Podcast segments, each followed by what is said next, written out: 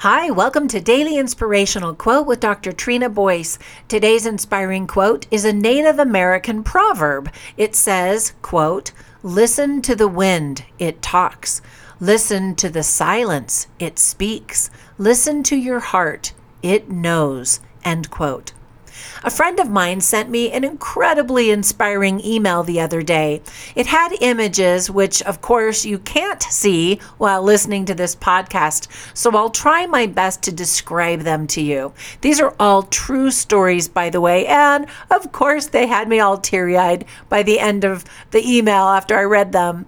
So the first story is an inner city middle school started a breakfast with dads program, but many of the dads couldn't make it, and quite a few of the kids didn't have father figures. The school posted a Facebook request for 50 volunteer fathers. Here's the heartwarming part of the story. Over 600 fathers from all backgrounds showed up to support the children. Isn't that amazing? Here's another one. Every morning, an old man places bird seed in the yard underneath his wife's bedroom window on the patio below. He scatters the seeds in the shape of a big heart. So when she looks out the window and hears the birds singing, they're also in the shape of a heart. So sweet. All right, ready for another one? At the wedding of a bride and groom, something really special happened. The bride's father had died 10 years ago, but he had registered as an organ donor before he passed away. The man who received the heart transplant was who the bride asked to walk her down the aisle.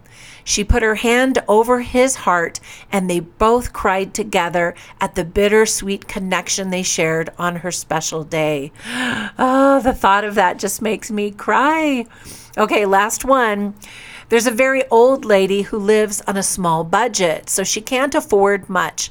She loves to read, but she has to choose between food or literature. So, to stretch her money, she goes to the supermarket every day to read the books on the racks. The manager could see what was happening, so he installed a little bench with heart shaped pillows for her to sit on and read away to her heart's content. Isn't that awesome? So today, listen to your heart and touch another's. Once again, the Native American proverb says, Listen to the wind, it talks. Listen to the silence, it speaks. Listen to your heart, it knows. Now be safe, healthy, and kind out there, and make it a great day.